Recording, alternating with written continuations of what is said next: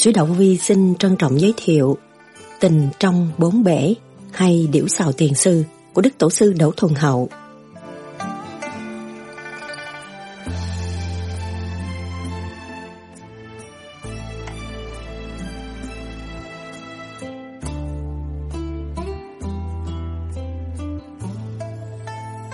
Lời tựa Đây là tiểu thuyết nói về lý trí tả sơ cho các bạn tu tâm dưỡng tánh, xem chơi cho thỏa lòng mộ đạo.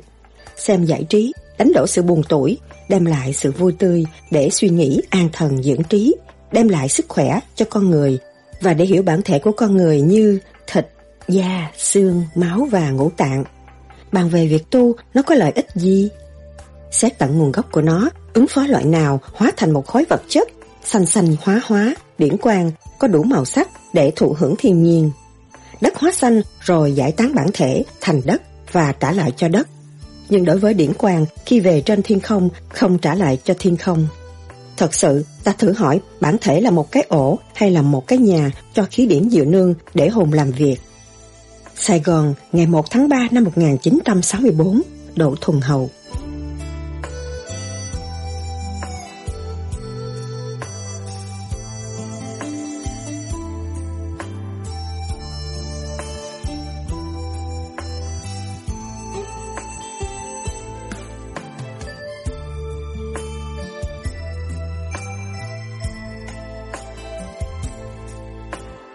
Hồi thứ nhất, vào thời khai thiên lập địa, lúc đó đã có đủ Phật, tiên, thần, thánh trên cõi trời. Bầu trời được phân ra nhiều tầng, mỗi tầng đều có Phật, tiên, thần, thánh và cũng có đủ núi non, mây nước. Lúc bấy giờ, bầu trời giống như mặt đất, ở thế gian. Nước thì lại có hai thứ, một thứ lạnh, xanh nóng và một thứ nóng, xanh lạnh.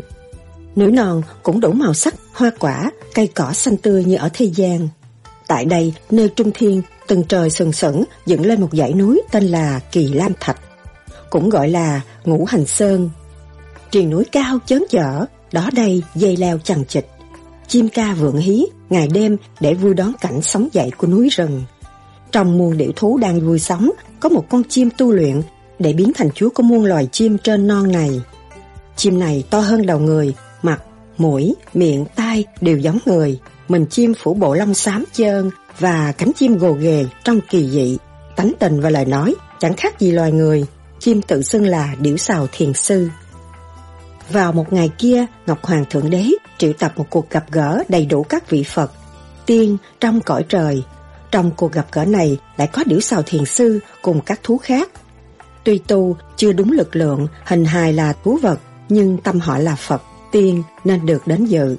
Ngọc Hoàng Thượng Đế phán rằng Điểu xào thiền sư, ngươi phải xuống trần gian để hồng hóa chúng sinh. Điểu sào thiền sư bạch Muôn tâu bệ hạ, xin bệ hạ cho tôi biến trở lại hình người. Ngọc Hoàng lại phán Tội nặng, tội nhẹ và sự tu hành có đúng lực lượng hay không tùy theo điển quan đục hay trong. Tất cả đều được phán xét bằng một cây cân, công bình hay là luồng thiên xích, cũng gọi là niết bàn. Khi nhà ngươi đến đó, tùy theo khả năng công phu của nhà ngươi đã có, nhà ngươi sẽ bị nó hút xuống trần gian. Lúc ấy, ngươi sẽ hiểu biết những luật định. Cân này của Đại hội Phật Tiên Thần Thánh phán xét, nên không hề thiên vị một ai cả. Kẻ có tội phải nhận lấy hậu quả mà mình đã làm ra, nếu không tội sẽ được tăng và cũng tùy theo điển trong hay đột mà biểu quyết. Sau khi phán xét xong, Thượng Đế truyền bãi trào, lúc ấy bấy giờ thiền sư bị điển rút đến Niết Bàn. Thiền sư tự hỏi, ta đã bị tội gì mà sao ta lại cảm thấy ngu dốt tối tâm trong lúc này? Điểu sầu thiền sư vội lấy điển làm phép trụ để bay trở lại hỏi Ngọc Hoàng Thượng Đế cho rõ xem mình đã bị tội gì mà phải đài xuống trần gian như thế này. Khi điểu sầu thiền sư bay đến gần điện Ngọc Hoàng thì bị điển triệt hạ nên thiền sư không thể tới được. Lúc đó Niết bàn vận chuyển đến con số của điểu sầu tức thì thiền sư phải trở lại Niết bàn. Niết bàn rút vô từng trong, xoay vần các điển quan xáo trộn, làm cho điển quan của điểu sào thiền sư bận rộn và khiến cho tâm trí của thiền sư bối rối bão bùng. Bỗng nghe một tiếng sấm nổ vang trời vỡ đất. Điểu sào thiền sư bất tỉnh nhân sự. Mãi một lúc sau mới tỉnh lại. Thiền sư nhận thấy ta đây vẫn là điểu sào thiền sư, hình tướng không đổi. Thiền sư tự hỏi, đây là nơi nào, chỗ nào đây, không rõ nơi nào là nơi nào.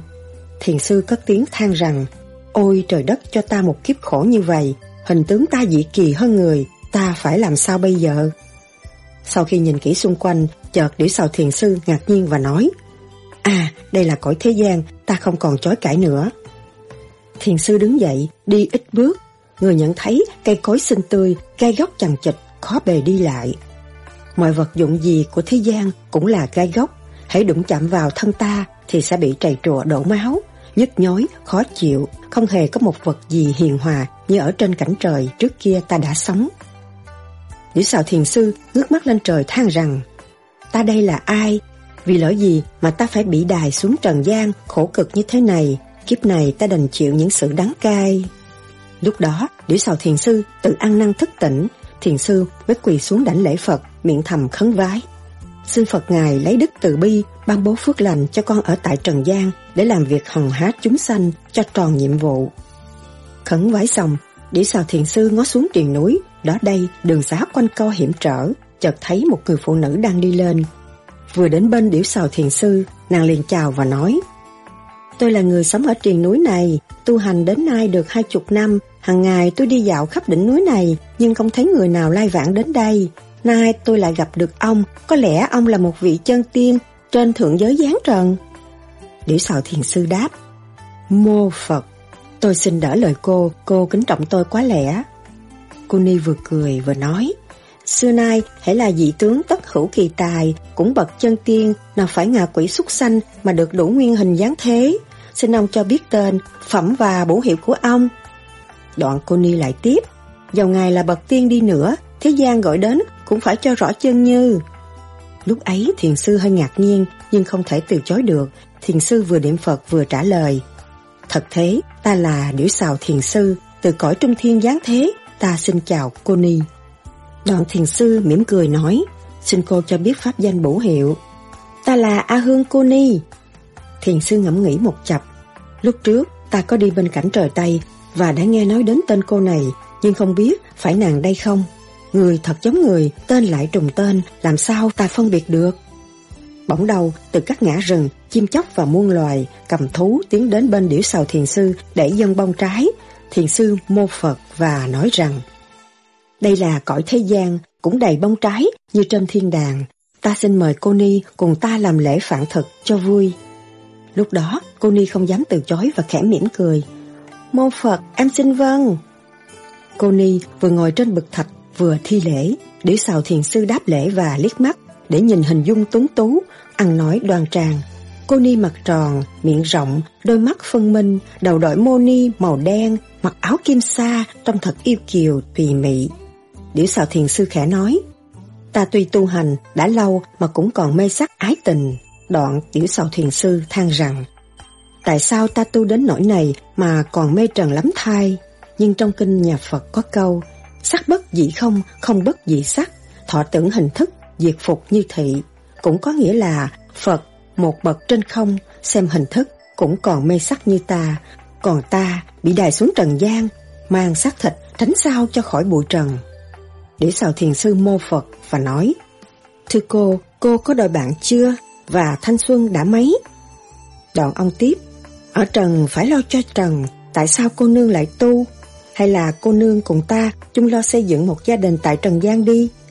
Sách có câu Cư trần nhiễm trần Còn sự tu hành ta vẫn cứ tu Đời đạo song tu cho phương tiện Nhưng chúng ta là căn tiên cốt Phật Biết luyện tánh sửa mình Cũng có thể trừ mồi tục lụy Nhiễm thì cũng nhiễm, đành rằng chúng ta cùng mang bệnh nhiễm trần. Ta nhớ lại pháp lý vô vi, khoa học huyền bí của Đức Di Đà có phân rằng chúng sanh có điều chi bị trần lôi cuốn, ta sẵn có khoa học gọi là pháp luân thường chuyển, chúng sanh theo pháp ấy mà rèn luyện. Mọi bệnh lần lần sẽ thuyên giảm. Cô Ni nghe nói dứt lời, liếc mắt nhìn thiền sư và thầm nghĩ. Người này sao giống vợ chồng của mình khi trước, Duy có hình thể khác thường, người không tai lại có cánh, chân tựa chim. Nói đoạn, cô Ni thầm nhớ lại trước kia mà lòng bán tính bán nghi. Điểu xào thiền sư cũng nhìn kỹ lại người đối diện với ông, thấy sao nàng giống vợ mình khi trước. Đoạn ông khẽ hỏi, chẳng biết cô nương được mấy người con và sao lại quá chồng. Cô Ni liếc mắt mỉm cười và trả lời, nếu tôi nói ra, hình như tưởng tượng rằng vì trong lúc ấy làm tôi bối rối quá nên không tin được chắc chắn. Nhưng tôi cũng kể lại đây cho Thượng Tiên rõ. Ngày xưa tôi ở tại cảnh trời Tây, Phật cho tôi làm việc coi về xe sắm. Thừa lệnh Thượng Đế chỉ bảo, tôi tên là A Hương, bạn tôi là Cam Lâm Bủ Hiệu, em chồng tôi là Cam Chu Thượng Tiên, làm thần mưa gió dưới thế gian này. Rồi một hôm bão bùng vang dậy, tôi nghe nơi thiên không điển quang chớp nhoáng, rồi một tiếng nổ vang trời dậy đất, Bỗng chồng tôi và em chồng tôi bị giải tán, rồi lạc lối, không biết đi hướng nào. Còn tôi và bốn đứa con xa xuống nơi triền núi Kỳ Lam này. Ở đây, hàng ngày tôi tu luyện theo khoa học huyền bí của Di Đà, nguyên sáu chữ pháp môn và được phân ra làm ba giai đoạn như sau. Nam Mô là sơ thừa, thuộc về hoạt động của tai chân. A Di là trung thừa, thuộc về ngũ tạng và bản thể. Đà Phật là thượng thừa, thuộc về bộ đầu. Ở nơi này, hàng ngày tôi và bốn đứa con của tôi đồng luyện pháp môn chương truyền của Đức Phật. Cô Ni vừa dứt lời thì mặt trong buồn bã, nhớ chồng rơi nước mắt, để xào thiền sư buông lời khuyên nhủ. Từ tiên Phật đến người ở thế gian, đâu đâu cũng có sự buồn vui. Dưới trần thế, ở trên mặt đất phù xanh này, chúng ta còn sát trần, làm sao thoát khỏi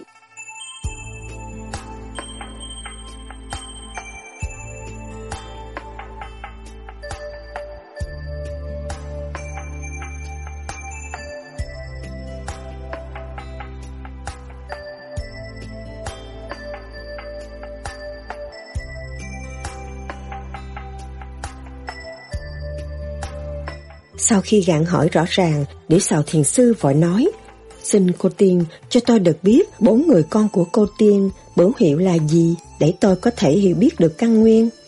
Cô Ni mặt rầu rầu. Bạch hóa tiên trưởng, những đứa con của tôi ở trong bốn góc núi này, thường ngày chúng tu luyện hóa phép nhiệm màu của chư tiên Bồ Tát. Đứa thứ nhất tên là Kim Thiền Sư Trưởng, ở hướng mặt trời mọc, Đế thứ hai, ở hướng mặt trời lặn, bửu hiệu là Đà Ra Ni Đế Tiên trưởng Bồ Tát, tên là Dương Thủy Bồ Tát. Đế thứ ba, ở phía nam, bửu hiệu là Đà La Bát Đa Đại Bi Tiên trưởng Bồ Tát, tên là Nguyên Thủy Chân Trưởng.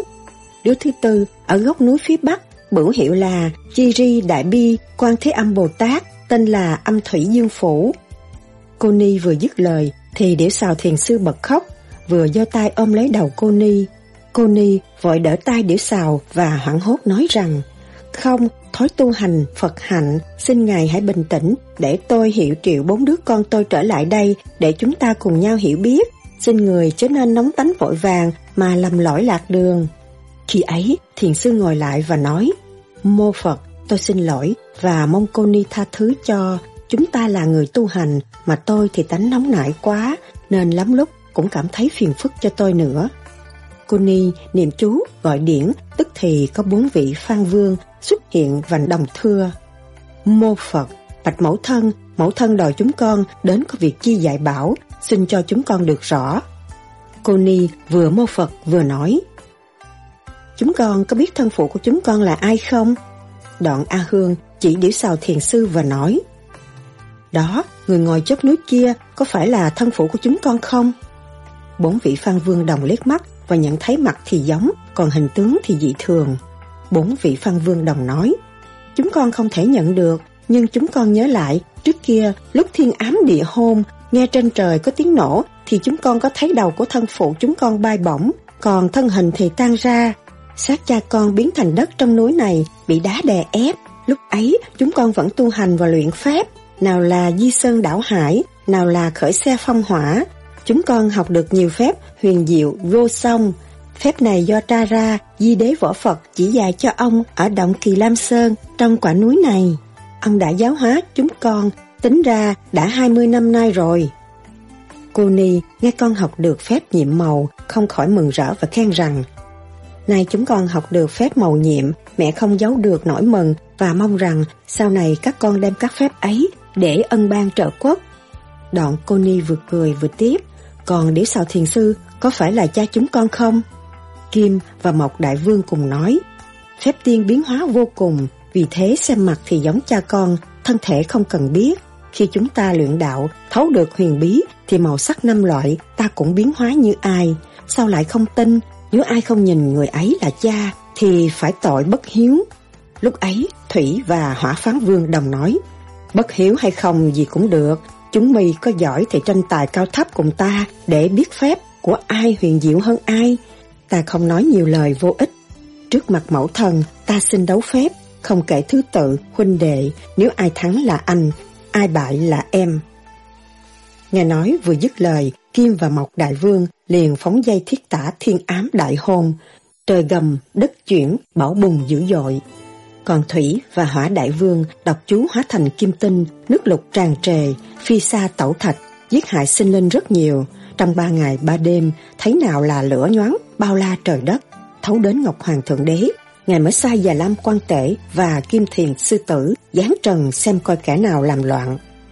Khi hai vị đi được nửa đường, chợt thấy nào là những vị táo quân cầm tờ phúc trình cùng thổ địa thần kỳ vừa đến trước mặt Già Lam quan tể và Kim Thiền Sư Tử bạch rằng Chúng tôi đến báo cáo và phúc trình rất trễ, cúi xin Phật Ngài tha thứ.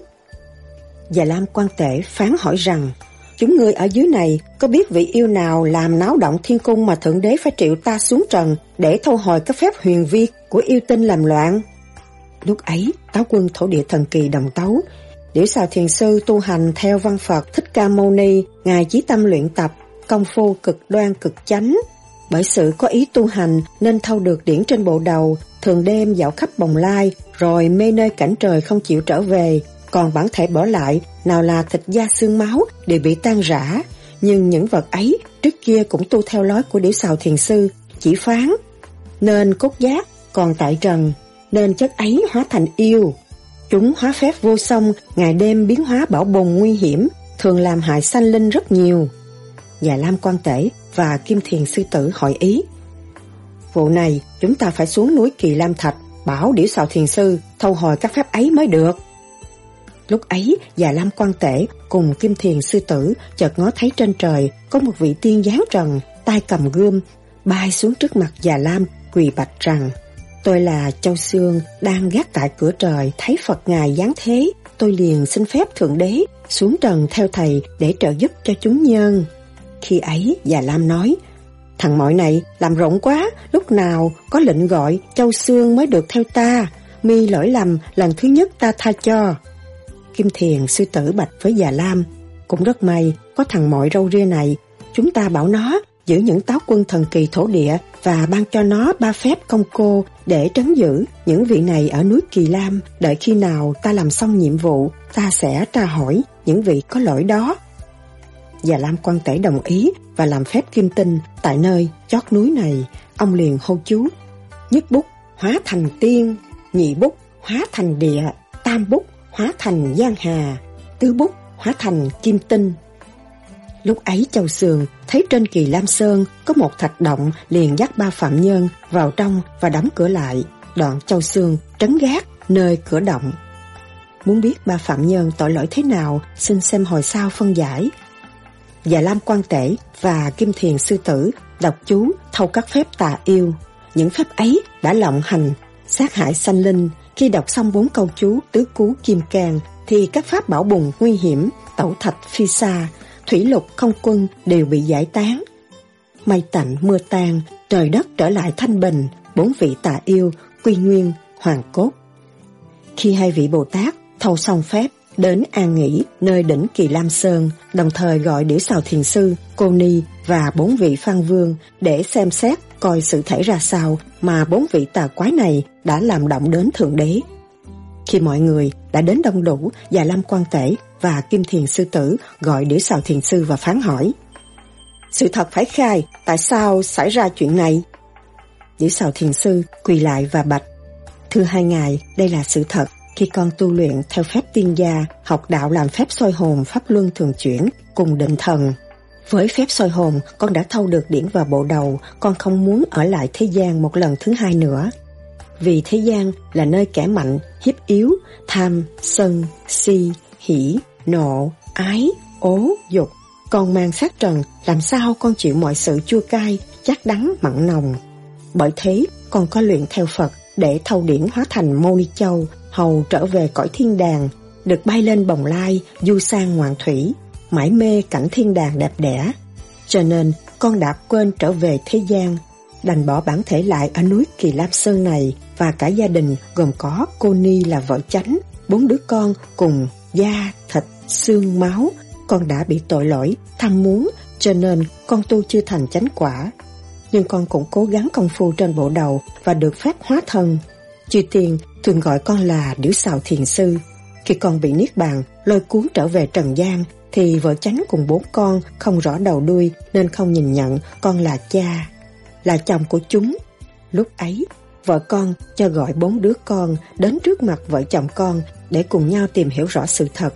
Nhưng bốn đứa con ấy tu theo phép đà ra, ni đế, biến hóa tà mị, rồi cùng nhau tranh tài cao thấp để khoe giỏi, tài hay nên mới ra cơ sự này. Khi ấy, Già Lam Quan Tể và Kim Thiền Sư Tử gọi bốn vị Phan Vương lại phán rằng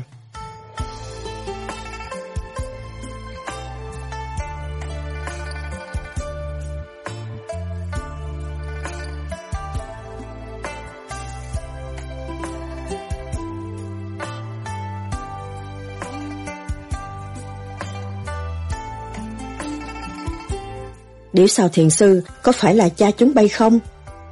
Kim Thiền sư trưởng cùng Dương Thủy Bồ Tát nhìn nhận, còn hai vị Nguyên Thủy tiên trưởng và âm Thủy Dương Phủ không nhận. Lúc ấy, Già Lam Quan Tể cùng Kim Thiền sư tử phán rằng nếu chúng bay cứ nghi ngờ mãi thì ta sẽ làm phép theo thế gian cho rõ sự thật. Phép này gọi là phép chích huyết. Đoạn Kim Thiền sư tử lấy dao rạch trên đầu để xào thiền sư, lấy huyết để vào chén chung cùng huyết bốn người con thì những huyết ấy hòa hợp với nhau, không phân tách. Khi Già Lam quan tể chỉ cho bốn vị Phan Vương nhận thấy sự phụ tình, máu huyết rõ ràng là chúng hòa tất cả. Bốn vị Phan Vương cùng quỳ đảnh lễ Già Lam quan tể cùng Kim Thiền Sư Tử và nhìn nhận sự tội lỗi. Đồng thời, chúng cũng đảnh lễ Điểu Sào Thiền Sư và xin gọi là thân phụ. Vì sự thật không còn chối cãi nữa. A Hương Cô Ni Thấy thế liền khóc thét lên và hỏi bốn vị phan vương. Chúng con ngày nay đã rõ sự thật, mẹ dạy nên tránh tranh hùng tài hay phép giỏi, làm náo động đến thiên cung, loại ấy thật là tài trời. Bốn vị phan vương khóc to lên và nói Chúng con mang tội bất hiếu vì không nghĩ đến cha mẹ, tưởng là có phép thần thông, huyền diệu nên quên tình ruột thịt, xương máu, đánh giết lẫn nhào vì bốn con ngỗ nghịch, không tuân lời, cha răng mẹ dạy nên ngày nay mới đến nỗi này. Lúc ấy, Già Lam quan tể hỏi Kim Thiền sư tử. Nay chúng ta đã dẹp an lũ quỷ này, nên để cho Ngọc Hoàng Thượng Đế và quan Thế Âm Bồ Tát phán dạy. Thì dần dai làm gì? Nhà giờ đã trễ lắm rồi, vậy chúng ta phải tính làm sao? Kim Thiền sư tử nói, Sách Thánh có nói, hãy trị thì phải an, an thì phải tịnh, tịnh thì phải bình trị. Từ xưa đến nay chỉ thế thôi, Vậy Già Lam Quan Tể có đồng ý không? Và Lam Quan Tể tán đồng ý kiến của Kim Thiền Sư Tử. Kim Thiền Sư Tử liền làm phép trụ thần, quy chơn, huần nhất, mới kêu để xào thiền sư mà cho biết rằng người là hồn, còn cô Ni A Hương là vía. Cả hai cùng coi trong bản thể con người, bản thể cũng như một nước mà Phật đã cho mọi người thế gian đều có, còn da thịt, xương máu là con của chúng ngươi làm ra. Vậy những sự làm ra của con chúng ngươi thì chúng ngươi phải gánh chịu. Sách có cầu, tự bất giáo phụ, chí hóa, nghĩa là bổn phận làm cha mẹ, không dạy con thì ngươi có lỗi, chứ phải nào tại con của hai người.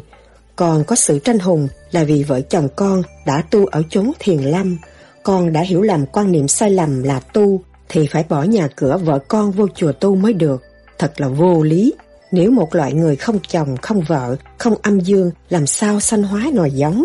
Thế sự cơ cầu, người mẹ Trần có nói, dù họ đạo nào không vợ con, vợ con đâu có, đạo đâu còn.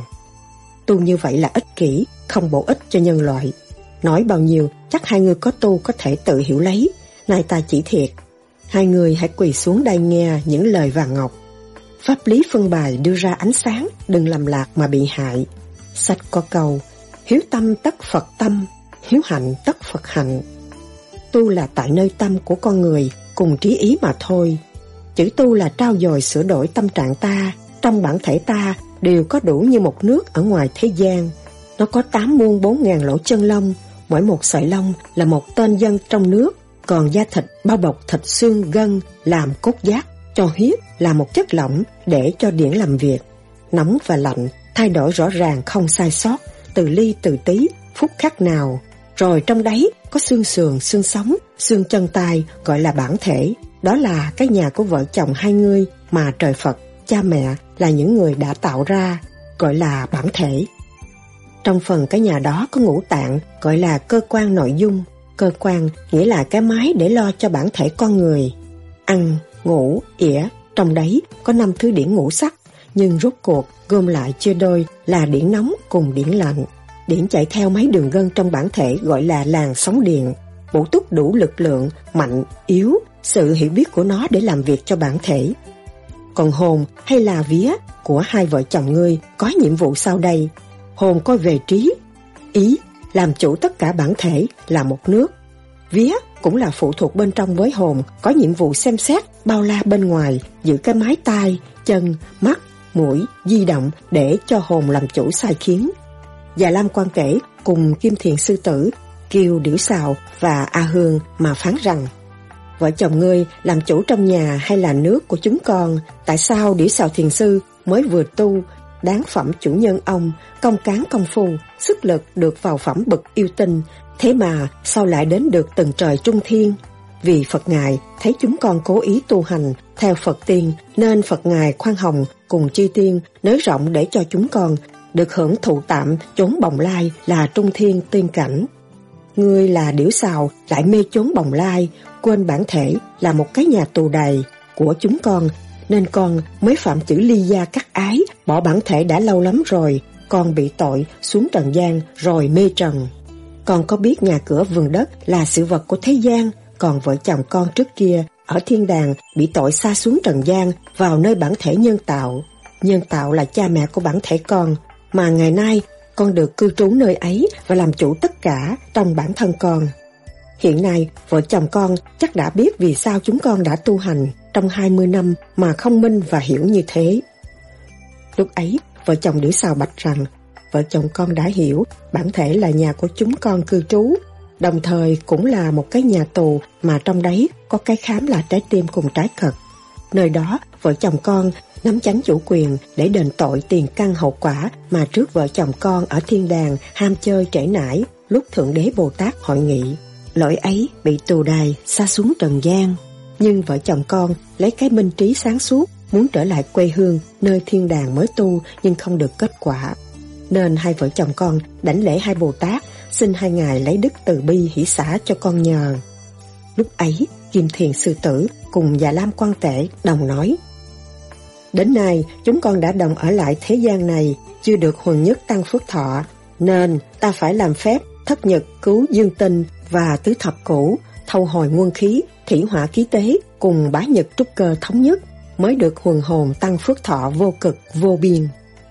Lúc ấy, Kim Thiền Sư Tử cùng Già Lam Quan Tể bố phép vô cực niết bàn, bắt chánh thâu hồi, đồng thời bản thể của Điểu Sào Thiền Sư tụ nguyên hình gồm tất cả toàn thân nguyên tụ.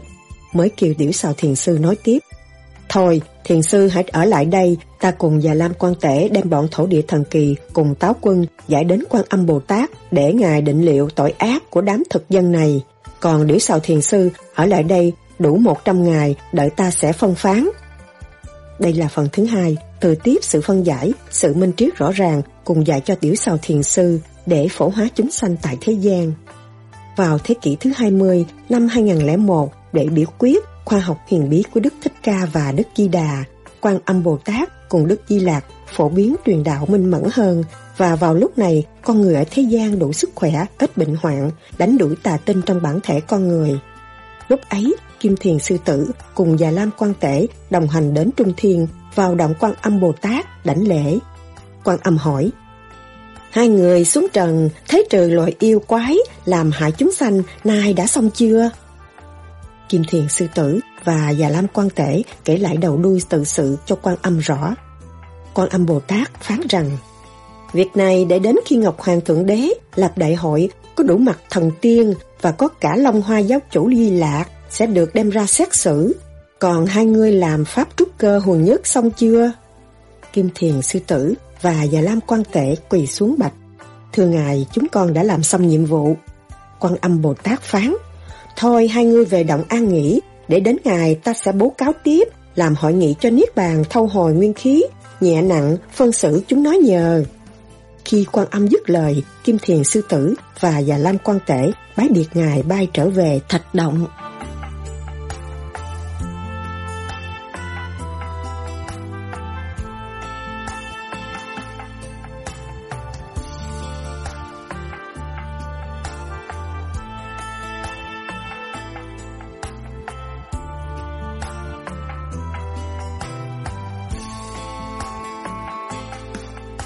Hồi thứ hai Gần lúc trung nguồn rằm tháng 7, trời Phật xét sổ bộ thiên đàng và âm phủ để phán xét những tội nhân. Những tội nào nhẹ được tha bổng, còn tội nặng được kết thúc. Hôm ấy cũng là ngày Ngọc Hoàng Thượng Đế hội quần tiên. Trong cuộc đại hội, Ngài thấy vắng già Lam Quan Tể, Kim Thiền Sư Tử, Châu Sương. Ngài mới hỏi, tại sao ba vị trên vắng mặt không dự đại hội? Ngụy Trưng đứng lên dùng hệ nhãn, nhìn xuống trần gian, biết ba vị thiếu mặt vì phải tuân lời Ngọc Hoàng Thượng Đế để tra xét vụ đĩa sao thiền sư. Ngụy Trưng liền quỳ xuống tâu với Ngọc Hoàng tự sự trước sau. Ngọc Hoàng Thượng Đế liền chiếu điện gọi tức thời nào là Già Lam Quan Tể, Kim Thiền Sư Tử và Châu Sương quỳ đảnh lễ và tâu rằng Chúng con được lệnh xuống dương thế để xét xử vụ đĩa sao thiền sư từ Thượng Quân nay đã đến Trung Quân nhưng vẫn chưa xong thật là đắc tội về bất năng thần xuất. Nhưng thưa ngài, sự trệ nấy ấy mà có là tại vì chúng con phải mất hết ba tháng để làm phép quần hồn cho điểu sào thiền sư. Còn lại ba tháng, chúng con làm việc ngày đêm cho kịp ngài Trung Nguyên bảo tấu, muôn tàu Ngọc Hoàng Thượng Đế tha thứ về tội chúng con đãi đọa. Ngọc Hoàng Thượng Đế phán, hôm nay trước mặt quần tiên dự phiên nhóm bất thường, ta tha thứ cho ba người khỏi lâm vào niết bàn. Vậy ba người phải trở xuống trần gian tra xét vụ điểu xào thiền sư cho cặn kẽ. Các người có quyền tha thứ hoặc thưởng những việc không quan trọng. Kim Thiền Sư Tử, và Lam Quan Tể và Châu Sương đánh lễ Ngọc Hoàng cùng các tiên, đoạn xin phép xuống trần gian công tác. Khi ba vị đến cõi trần liền cho gọi táo quân, thổ địa thần kỳ, thần hoàng bổn cảnh đến để xét xử. Hai ông thẩm phán là Kim Thiền Sư Tử và Lam Quan Tể cùng Châu Sương ngồi tòa tam đẳng phán rằng Thành Hoàng bổn cảnh, ngươi hãy đem sắc phong để trình tấu. Bổn cảnh Thành Hoàng quỳ xuống tàu. Trước kia dưới triều vua, Dương Thế Tôn, nhà vua phong chức cho tôi mà chưa phong sắc. Hai vị thẩm phán phán. Châu Sương, ngươi hãy vật Thành Hoàng bổn cảnh, đánh cho nó 30 hèo. Về tội làm tới chức Thành Hoàng bổn cảnh, không phải nhỏ mà lại không có sắc. Thành Hoàng bổn cảnh vì không có sắt nên đành để cho Châu Sương phết đủ 30 hèo. Chịu đòn xong, Thành Hoàng bổn cảnh mới tâu với hai vị thẩm phán rằng Muôn tàu cùng hai ngài, trước kia con là người lính phò tá nhà vua, nhiệm vụ của con chỉ biết quạt hầu rót nước. Con là một tên lính ngu dốt, nhưng vua thấy con lớn tuổi, già cả, nên ngài cho con làm kỳ bài quan. Với chức này, con chỉ có nhiệm vụ biểu tấu cho vua. Ngoài ra về hành quân công tác thì con không được biết đến. Lúc con mãn phần, vua cho đức con cai trị một phần rừng núi xa xôi. Không người lai vãng này, con được toàn quyền hành động. Khi con cai trị vùng rừng núi này, con thấy táo quân, thổ địa thần kỳ, cũng là người hiền lành tu niệm. Nên con cho phép họ làm những chức ấy. Con đã làm công tác với những vị này để tuần du, tế xác, xem xét ma quỷ quái nơi đây. Khi ấy, hai vị thẩm phán sai châu sương trở về thiên đàng vận chuyển niết bàn để xem tội lỗi của thành hoàng bóng cảnh ra thế nào và sự công tác của thành hoàng có thật hay không. Được lệnh Châu Sương liền phóng một luồng điển bay đến Niết Bàn. Một lúc sau, Châu Sương trở về và tâu cùng hai vị thẩm phán. Sự công tác của thành hoàng bóng cảnh quả có thật. Tức thời, hai vị thẩm phán hỏi thành hoàng bóng cảnh. Người làm chủ nơi đây hưởng lương như thế nào? Còn thổ địa thần kỳ, táo quân làm việc cho ai? lương ai phát? Thổ địa thần kỳ táo quân đồng tâu, chúng tôi làm việc và ăn lương của thành hoàng bổn cảnh. Châu Sương đứng lên tra tấn. Khi bọn nhà ngươi cai trị trong khu này, các ngươi có làm ruộng rẫy gì không? Bổn vị đồng tâu, chúng tôi mắc làm việc cho bổn cảnh thành hoàng nên không có thì giờ để làm ruộng. Và Lam quan tể nói, các ngươi làm việc, ruộng đã có sẵn mà không chịu làm ăn, các người mãi làm sâu mọt, nhiễu hại dân lành, quả là một bọn thực dân. Bỗng cảnh thành hoàng, táo quân, thổ địa, thần kỳ, quỳ tâu. Chúng còn nhận thấy những tội lỗi như mê trần, tham, sân, si, hỷ, nộ, ái, ố, dục. Chúng còn đều mắc phải, mong các ngài thương tình lượng thứ, nhất phen. Kim Thiền sư tử phán, tội của các người đáng bị tù, nhưng chúng ta tha thứ cho lần thứ nhất, từ rày về sau phải ăn năn cải ác làm lành. Hôm nay ta chỉ phạt đánh đòn thành hoàng bổn cảnh ba chục côn thôi. Sau khi chịu tội, các ngươi trở về phải làm việc y như cũ. Hệ ai ráng tu hành thì sau này được thưởng, còn ai quen thói xấu, làm điều quấy thì sau này ta sẽ phạt lưu đài. Đoạn, Kim Thiền suy tử tiếp. Và Lam Quan Tể và Châu Sương, hai người mau trở về thiên đình biểu tấu cùng Ngọc Hoàng Thượng Đế rằng vụ thành hoàng bổn cảnh, táo quân, thổ địa thần kỳ xét xử đã xong. Ta đã cho chúng nó làm việc lại như xưa và dân chúng ở nơi này từ đây được thanh bình, mùa màng tươi tốt. Còn vụ điểu sào thiền sư, độ chừng 10 ngày nữa, có lẽ ta sẽ xét xong. Chừng đó, ta sẽ về biểu tấu sau. Đây nói về điểu sào thiền sư. Nay đúng ngày thiền sư huần hồn tăng phước thọ, thủy hỏa công đồng, hiệp nhất quy nguyên, kim thiền sư tử và lam quan tể châu xương đồng bay đến động của điểu sào thiền sư. Ba vị phán quan bố cuộc thu hồi bản thể cho điểu sào thiền sư, xác thịt hồi nguyên, hồn vía da thịt, xương máu được thu hồi khi điển, khiến cho chúng có thể cử động được. Ba vị phán quan đọc chú làm phép hoàng hồn. Lúc ấy, trời đất trở nên tối sầm, bỗng người ta nghe một tiếng nổ kinh hồn và lửa chiếu sáng rực một góc trời. Sau tiếng nổ, trời trong sáng trở lại.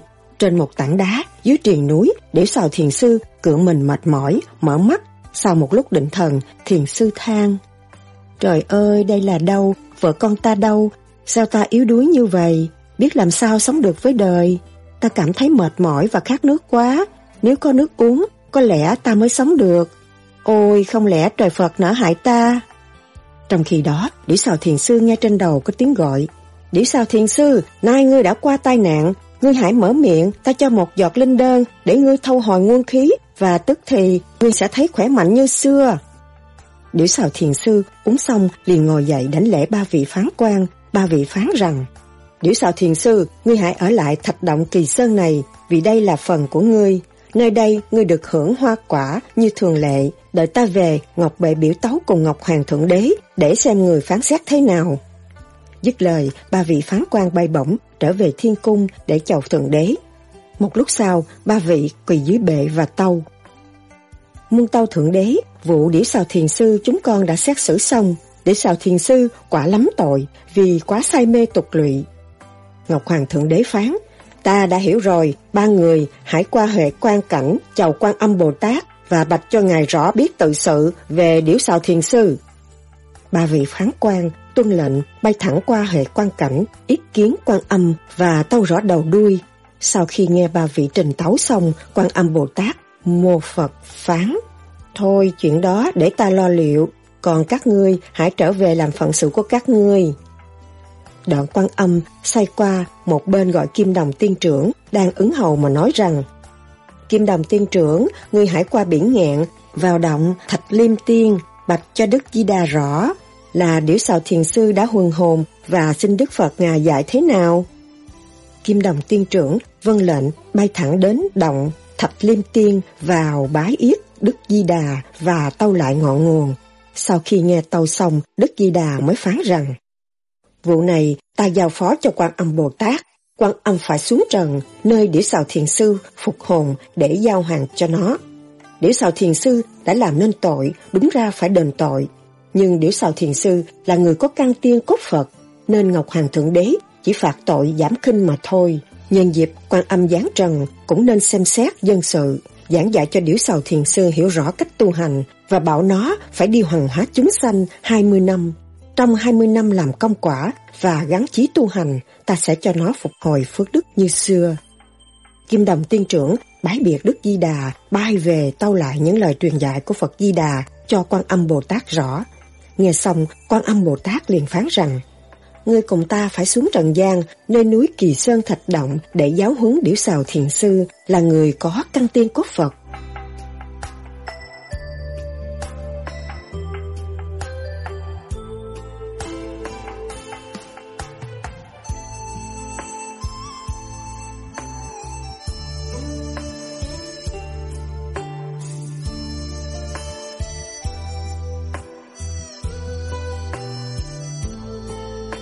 Hồi thứ ba Trời thanh mây tịnh, gió mát trăng trong, bỗng có một luồng ánh sáng từ trên trời bay xuống thế gian. Nơi núi Kỳ Sơn thạch động, Điểu xào thiền sư đang mê ngủ, bỗng nghe trên không trung có tiếng gọi. Bớ Điểu xào thiền sư, ngươi hãy mau tỉnh dậy để ta dạy việc. Ta là quan âm Bồ Tát cùng Kim Đồng Tiên Trưởng, Vân Chỉ Ngọc Hoàng đến thức tỉnh cho ngươi minh mẫn trở lại. Điểu xào thiền sư lầm cồm ngồi dậy, quỳ xuống đảnh lễ quan âm cùng Kim Đồng Tiên Trưởng và bạch rằng Bạch Hóa Quan Âm, con từ khi vào Niết Bàn bị xa xuống đây, cũng nhờ có phép hường hồn của tiên gia cùng rượu bồ đào trường xanh nên con cảm thấy thân thể da thịt xương máu của con đều khỏe mạnh. Còn tinh thần của con thì mơ hồ, u ám, cho đến đổi con quên tiền căn hậu kiếp của con. Nay con xin quan âm Bồ Tát khai hóa trí tuệ cho con được đi từ chỗ tối đến chỗ sáng suốt. Quan âm Bồ Tát phán Mô Phật, trước kia ta cũng từ chỗ tối đến sự sáng suốt và cố công tu niệm nên nay mới được làm quán âm Bồ Tát. Kim Đồng Tiên trưởng tiếp, Nam Mô A Di Đà Phật, ta đây cũng nhờ quan âm Bồ Tát khai trí, sự sáng suốt mở rộng, đường kinh lý, soi sáng cho ta. Ta nhờ ánh sáng từ lưu hương đem lại hóa ra một chất vàng cực thanh, cực tịnh, biến hóa phép màu. Nhờ sự linh diệu ấy hộ vệ hào quang, rồi từ đó ta bắt đầu chuyên cần tu luyện. Hào quang kim đơn ấy biến hóa ra một chất mâu ni châu vô cùng vô tận, thừa hành Phật sự, hộ vệ tam bảo, ta mới được chức kim đồng tiên trưởng Bồ Tát. Phổi ta thông đủ các nẻo, điển hóa hào quang chiếu sáng, sôi thấu, muôn trùng từ thiên đàng cho đến thế gian. Thật quý báu vô cùng tận, sáng suốt vô biên, Hiện nay ta lo công phu tập luyện đạo và theo hầu quan âm Bồ Tát để thừa hành phận sự. Quan âm Bồ Tát và Kim Đồng Tiên Trưởng để năm ngón tay trên trán của Điểu Sào Thiền Sư và truyền điển sang. Một lúc sau, Điểu Sào Thiền Sư đứng dậy đảnh lễ quan âm và Kim Đồng Tiên Trưởng. Đoạn Điểu Sào nhìn lại, thấy thân thể của mình thật là dị tướng dị hình. Mình là mình chim già đẩy, chỉ có đầu là đầu người và nói được tiếng người mà thôi. Đĩ sào thiền sư liền khóc rống lên và thưa cùng nhị vị rằng Con rất lấy làm hổ thẹn, con khác hẳn với những người ở thế gian, con biết ăn làm sao, nói làm sao bây giờ. Mọi người ở thế gian sẽ cho con là quái vật, như thế con chắc không thể giao thiệp được với ai. Vậy con xin quan âm có cách nào để giúp con biến lại thành người và mong quan âm cho con được biết tiền căn hậu quả của con như thế nào?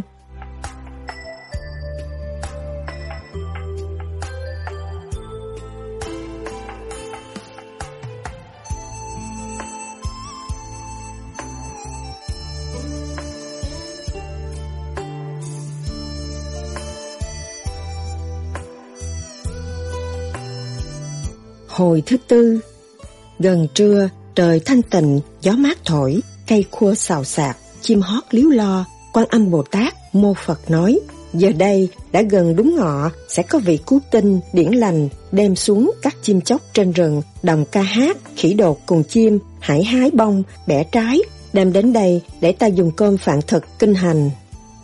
Lúc đó, quan âm Bồ Tát ngồi xếp bằng, bắt ấn tam muội ngồi tịnh một lúc, Ngài mở mắt, thấy Kim Đồng Tiên Trưởng đứng hầu, để sào thiền sư quỳ đảnh lễ, quan âm Bồ Tát phán. Mô Phật, ta bãi hầu, điểu sào thiền sư, ngươi hãy ngồi an tịnh, còn Kim Đồng Tiên Trưởng dùng cơm trưa với ta. Đoạn quan âm tiếp, ôi, đời là khổ, ta hàng ngày công phu luyện đạo, bền chí siêng năng tu hành mới làm được vị Bồ Tát. Hà huống chi, người ở Trần gian phải chịu cực khổ, hơn ta biết mấy, quan âm Bồ Tát và Kim Đồng Tiên Trưởng lấy trái cây cho Điểu Sào Thiền Sư ăn và phán. Điểu Sào Thiền Sư, con ăn hai trái cây này, âm dương biến hóa và con được mở đường trí tuệ. thượng thông thiên văn, hạ đạt địa lý. Những lời con thốt ra thông lý hơn người ở thế gian. Sự hiểu biết của con rất sâu xa về đạo lý vô cực, vô biên. Điểu sào thiền sư đảnh lễ nhị vị Bồ Tát và bạch, nay con được ăn trái cây ngọt dịu, con cảm thấy khỏe trong người, hơi thở nhẹ nhàng, không nặng như lúc trước, sự sáng suốt thêm hơn. Nhưng còn tiền căn hậu quả của con, xin Phật Ngài cho con được rõ, đầu đuôi, để con an lòng tu niệm. Quan âm phán, mô Phật, điểu xào thiền sư, con ăn trái thứ nhất, con cảm thấy sao, con nói cho ta rõ. Điểu xào thiền sư quỳ xuống bạch. Con ăn trái thứ nhất, thấy thông tho ngọt dịu, khỏe khoắn lạ thường. Kim đồng tiên trưởng tiếp hỏi, còn trái thứ hai thế nào? Điểu sào thiền sư bạch, trái thứ hai ăn vào, con cảm thấy chua, cay, chát, đắng, mặn, nồng, thêm sức lực mạnh bạo. Quan âm Bồ Tát phán, trái thứ nhất là tiền căn của con trước kia có tu hành nên khi con ăn trái đó vào, tánh con từ hòa, khiêm tốn, lời ăn tiếng nói có tính, pháp lý vô vi và biết sơ quá khứ vị lai cái thứ hai, bổ trí an thần, thuộc về bổ tâm cùng bổ phổi và chất chua chua ngọt ngọt ấy thuộc về thân thể tiên thiên địa quan. Trái cật này ở phía bên mặt. Trái thứ hai, khi ăn con cảm thấy cay, chát, đắng, mặn, nồng, có sức hùng dũng, đó thuộc về trái cật thận thủy bên trái, gọi là nước sôi. Nó thâu chất nóng thận thủy, chế nguồn hỏa, hợp với lá gan trên trung hình đình, lọc ra hóa thành nguồn hỏa, nhưng chất cặn bã lắng xuống, bổ cho hỏa tam muội có sức mạnh vô cùng vô tận, hung hăng thái quá, ác nghiệp vô chừng. Lúc ấy, quan âm Bồ Tát mô Phật hỏi, Điểu xào thiền sư, ngươi có biết chưa? Điểu xào thiền sư quỳ đảnh lễ Phật. Mô Phật, bạch quan âm Bồ Tát, nhờ truyền đạo, nay con được thông hiểu một tí thôi, nhưng nhờ Phật cho hiểu tiền căn hậu quả. Quan âm Bồ Tát mô Phật phán. Điểu sao thiền sư, con ráng nghe cho rõ tiền căn hậu quả của con. Đoạn quan âm Bồ Tát bảo Kim Đồng tiên trưởng bay thẳng đến Ngọc Hoàng Thượng Đế, xin thỉnh một kinh phép gọi là Minh Cảnh Đài để xem tiền căn hậu quả của điểu sào thiền sư. Kim Đồng tiên trưởng vân lệnh bay đến Ngọc Hoàng đảnh lễ và trao ý kiến của quan âm Bồ Tát. Ngọc Hoàng Thượng Đế hỏi, đã lâu quan âm Bồ Tát chưa thấy về chầu ta, Ngài Đại hội chư Phật cũng sắp đến, vậy quan âm Bồ Tát phải cần mẫn làm việc ngày đêm để mau trở về kịp ngày đại hội. Thượng đế phán xong, liền đưa Minh Cảnh Đài để Kim Đồng Tiên Trưởng đem về cho quan âm Bồ Tát. Kim Đồng Tiên Trưởng bái biệt Thượng đế bay trở về dân kiến cho quan âm. Quan âm đảnh lễ Phật, đoạn dơ kiến chiếu ngài mặt trời, ngài thấy rõ tiền căn hậu quả của điểu xào thiền sư và ngài truyền lại cho điểu xào Đây là tiền căn của ngươi, khi vẫn niết bàn, ngươi xuống thế gian đầu thai làm người. Trong đời, ngươi học hành giỏi, làm quan chức, vợ con sung túc đầy đủ, thu thập tội ác đã nhiều. Khi ngươi lớn tuổi, biết ăn năn hối lỗi, thức tỉnh, ngươi ăn chay niệm Phật, tụng kinh, lần chuỗi bố thí, bắt cầu bồi lộ, vân vân. Nhờ sự cải lỗi ăn năn của ngươi nên hội cộng đồng chư Phật đã ân xá cho ngươi tội giảm khinh chỉ còn phân nửa. Phật đã nêu nơi bộ sổ tại thiên đình khoảng cước chú tội là tội, còn thưởng là thưởng. Công tu của ngươi, lúc luyện đạo tinh thần, ngươi quả có thật tâm hành đạo. Nên Phật đã hiện trước mặt ngươi, cho ngươi quy y tam bảo, hào quang minh châu phát kiến. Ngày đêm, ngươi cố gắng say mê mùi đạo, dứt bỏ sự đam mê trần tục. Nhờ vậy, Phật cho ngươi được huần nhất trên bộ đầu. Nào là ngũ ẩn, thế cho ngũ hành, còn đôi mắt cũng thừa tiếp khí hạo nhiên của nhật nguyệt tinh quang. Người trở nên sáng suốt được bay bổng thiên đàng. Đến thiên đàng, ngươi lại ham mê bồng lai tiên cảnh, chơi luôn, không chịu gián trần. Nên ngươi mất phải tội, bỏ thịt da xương máu, cơ quan ngũ tạng tan rã. Mấy vị này không được nhập vào bộ đầu, nhưng vì mấy vị đó, dưới sự tu hành truyền bá của ngươi, nhờ âm dương bồi bổ, cùng chất tháng khí của địa quả, pha lẫn vào, biến thành tứ quý. Vợ của ngươi là vía, cũng có công tu luyện, nhưng phụ thuộc mà thôi trước kia ở cõi trời vợ ngươi là nàng A Hương được chức địa tiên thừa tiếp tiên thiên ngày đêm dạy xe sắm Ngươi tuy tu một phần bộ đầu nhưng cũng được làm địa tiên thừa tiếp thiên tiên. Về sau, hai người mãi vui nơi bồng lai tiên cảnh nên mới bị tội ngày hôm nay. Lúc trước, ngươi tên là Cam Lâm, em ngươi tên là Cam Chu, làm thần mưa gió, nhưng ngươi và A Hương lúc làm việc trên cõi trời, mưa gió sấm chớp trễ nải, nên bị tội đài đọa, bất năng thần xuất. Hai người bị đài xuống trần tục, rồi hai người có tâm tu hành, nên sau đó hai người được lên bồng lai tiên cảnh và mãi mê ở trên ấy, không chịu trở về trần gian. Do đó, hai người mới bị tội. Điểu xào thiền sư quỳ lại và khóc nói, con đã biết tiền căn hậu quả của con rồi, nay con xin quan âm Bồ Tát tha thứ tội cho con và cứu nạn dùm. Quan âm Bồ Tát, mô Phật, tại sao con lại khóc? Điểu xào thiền sư quỳ bạch, thân thể con dị tướng khác thường, con ăn làm sao, nói làm sao với ai cho được. Xin quan âm Bồ Tát cứu nạn cho con để con được trở lại giống người. Quan âm Bồ Tát phán, Điểu xào thiền sư con, con có biết ngũ tạng của con là loài chim không mề, ăn rồi ỉa, không đựng lại chút nào. Như thế nghĩa là người vô thức, vô tri, mắt tròn, tánh nóng nảy, trận dọc là tội thứ hai, mỏ nhọn mổ người, giận ai muốn giết, có ý sát nhân. Bộ giải nơi cần cổ là tượng trưng cho ngươi khi làm quan, ăn hối lộ, muốn có của tiền, đầy túi, đầy kho. Ngươi là người vô nhân đạo, không kể phải quấy. Mình mẩy của ngươi lông lá như chim là sự tham lam thái quá, thâu của cải đến lông cũng còn tham lam, không bỏ là tội thứ ba. Tánh xấu của ngươi đã hiện ra trước mắt để chỉ cho mọi người biết cái hậu quả xấu xa của con. Điểu xào thiền sư quỳ xuống bạch. Xin quan âm từ bi hỷ xã về tội lỗi hiện hành của con và cho con trở lại làm người. Thân thể như vậy thật là xấu xa, ô nhục quá. Quan âm Bồ Tát phán, nếu ngươi muốn được như vậy, ngươi phải ở lại trần thế hoàng hóa chúng sanh 20 năm để đền tội. Nếu chịu như vậy, ta sẽ tha thứ tội và cho ngươi được hóa hình người. Tiểu xào thiền sư đảnh lễ quan âm Bồ Tát. Con xin quy y theo Phật. Từ đây, con ráng tu hành cho tiêu tội phước và cố gắng luyện đạo để được trở lại thiên đàng. Quan âm Bồ Tát phán, nếu con quyết chí tu hành, con phải bồi công bố đức hằng hóa chúng sanh 20 năm. Trong thời gian ấy, ngươi phải chịu chua, cay, chát, đắng, mặn, nồng của thế gian. Sau khi ngươi hoàn hóa xong, ta sẽ cho ngươi trở lại thiên đàng và làm chức nguyện nhàn như ý. Điểu xào thiền sư đảnh lễ quan âm Bồ Tát và kim đồng tiên trưởng. Xin nhị vị Bồ Tát truyền đạo, con tình nguyện một lòng chân tu, quy y Phật, quy y Pháp, quy y Tăng. Quan âm lấy kiến minh cảnh đài để ngay sói ốc của điểu xào thiền sư, bố phép, bắt ấn tam muội để ngay trên kiến phép, đoạn ngài niệm Nam Mô A Di Đà Phật. Xin Phật Ngài cho Phật tử nay được trụ nguyên hình làm người. Quan âm Bồ Tát biến hóa phép thần, tức thời điểu xào thiền sư hóa hình người. Điểu xào thiền sư đảnh lễ quan âm, hớn hở bạch. Ngày nay con không còn dị hình, dị dạng là nhờ ơn đức của Ngài. Xin quan âm, Ngài dạy cho con căn bản tu hành. Con thề tự nguyện nhất tâm tu hành cho đến mãn kiếp của con.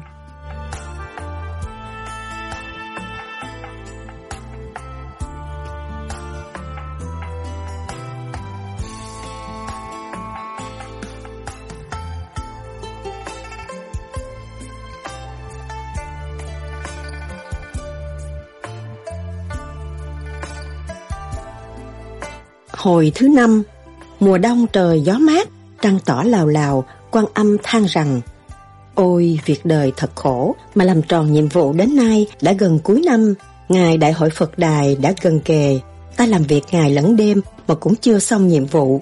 Hiện giờ ta còn phải thuyết pháp, ta e cho Ngọc Hoàng Thượng Đế mở đại hội, lúc ấy ta không trở về được. Có lẽ ta bị tội bất năng thần xuất với Thượng Đế. Kim Đồng Tiên trưởng Bạch sự cố gắng làm việc của chúng ta đến đổi bê trễ công phu luyện đạo, chư Phật đều biết, có lẽ các ngài sẽ rộng lòng tha thứ. Mai đây xin quan âm hãy truyền đạo cho điểu sào thiền sư và có lẽ độ ba tháng là xong. Quan âm Bồ Tát phán, ngươi hãy truyền bá cho đạo hầu và muôn chim rằng ta muốn chúng dân trái lúc sớm mai này để ta làm lễ Phật giáo đạo cho điểu sào thiền sư.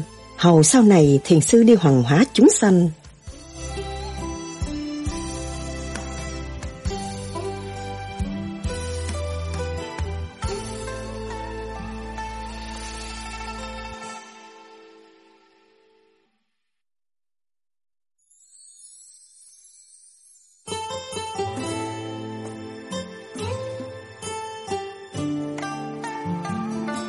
Hồi thứ sáu, trời vừa mọc, ánh sáng tưng bừng, chim đua nhảy nhót, nào là khỉ đột, vây đoàn hiệp lũ đua nhau kiếm ăn.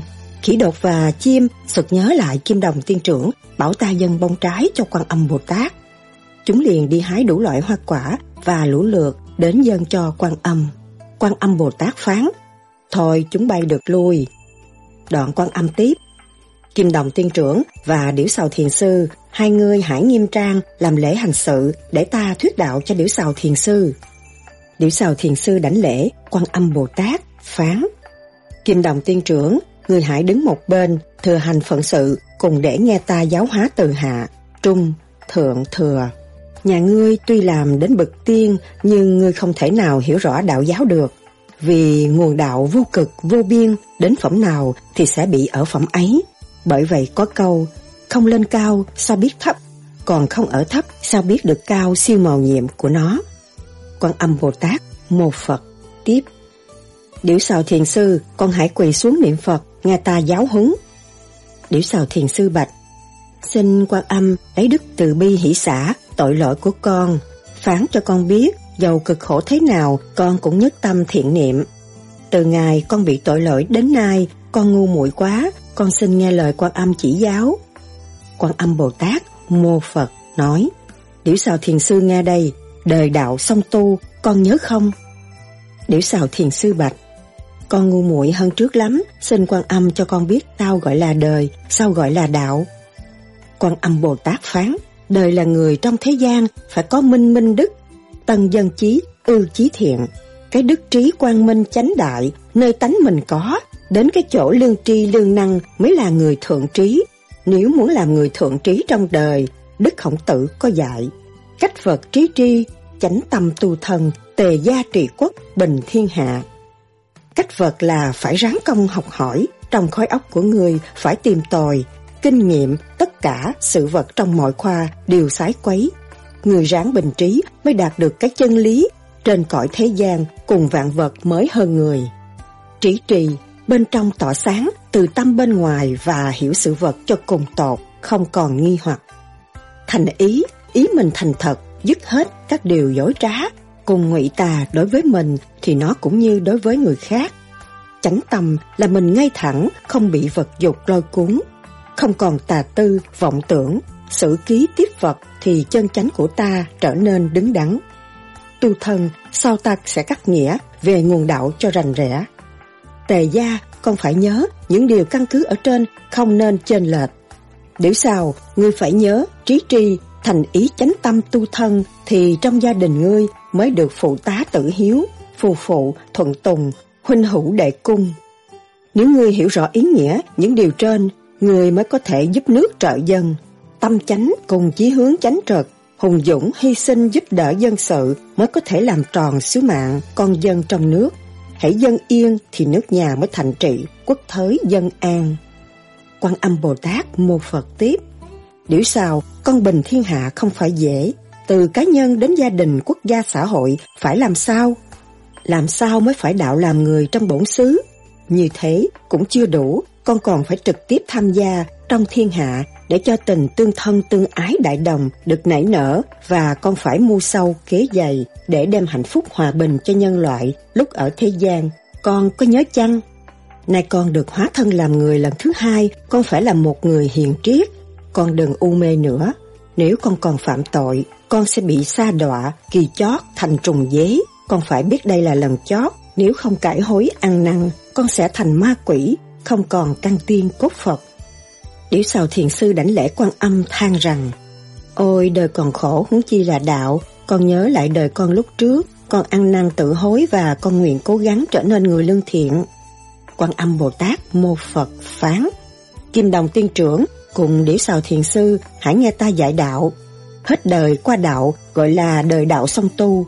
Chúng ngươi có biết bản thể chúng ngươi là thân xác tục Và trong đấy có những gì?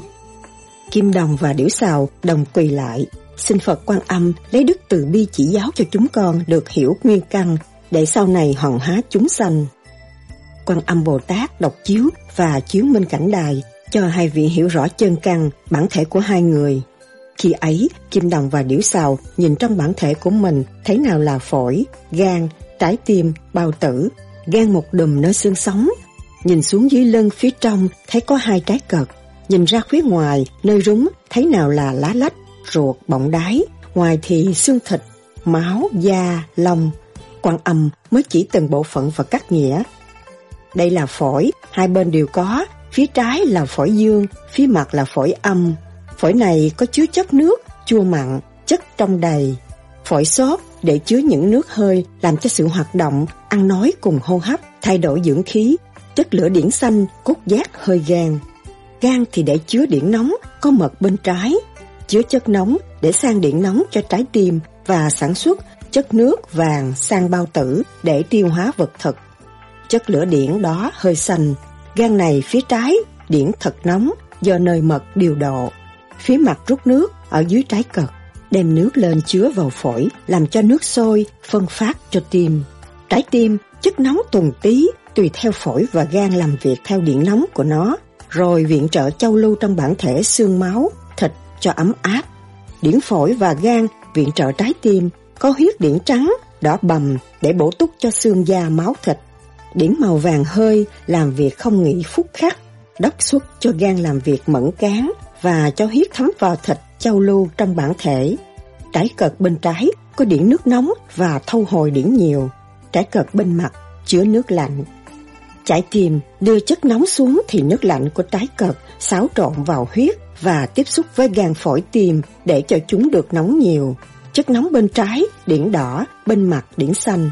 Bào tử thâu tất cả các thứ điển trượt vào trong nó có nước màu vàng, nóng nhất trong thế giới bản thể, dùng để xáo trộn tiêu hóa thực phẩm. Đoạn lấy chất bổ, thực phẩm, bổ túc cho gan. Gan lọc chất bổ để thừa suốt hơi điển chạy qua phổi. Rồi phổi lọc đưa lên bộ đầu, đẩy điển bộ đầu, bổ túc cho mắt, mũi, miệng, tai là cơ quan ngũ tạng, cũng gọi là bộ máy ngũ hành.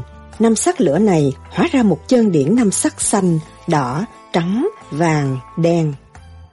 Quan âm Bồ Tát tiếp Các ngươi hiểu chưa, việc tu hành cần phải trao dồi sửa đổi. Trước kia cha mẹ ngươi ở trần, hóa sanh ngươi sát trần, có máy này làm việc theo trần, chỉ biết ăn, ngủ, ỉa mà thôi. Nhưng bộ máy ấy cũng có một thứ điển tiên thiên làm chủ bản thể gọi là linh hồn. Một đơn vị điển thứ hai là điển trung thiên hợp với hạ thiên làm thứ điển âm thành chân điển gọi là vía. Hồn vía hợp lại duy nhất gọi là chánh hồn vương. Vía dùng để xoay trở hoạt động tay chân phụ thuộc bên ngoài.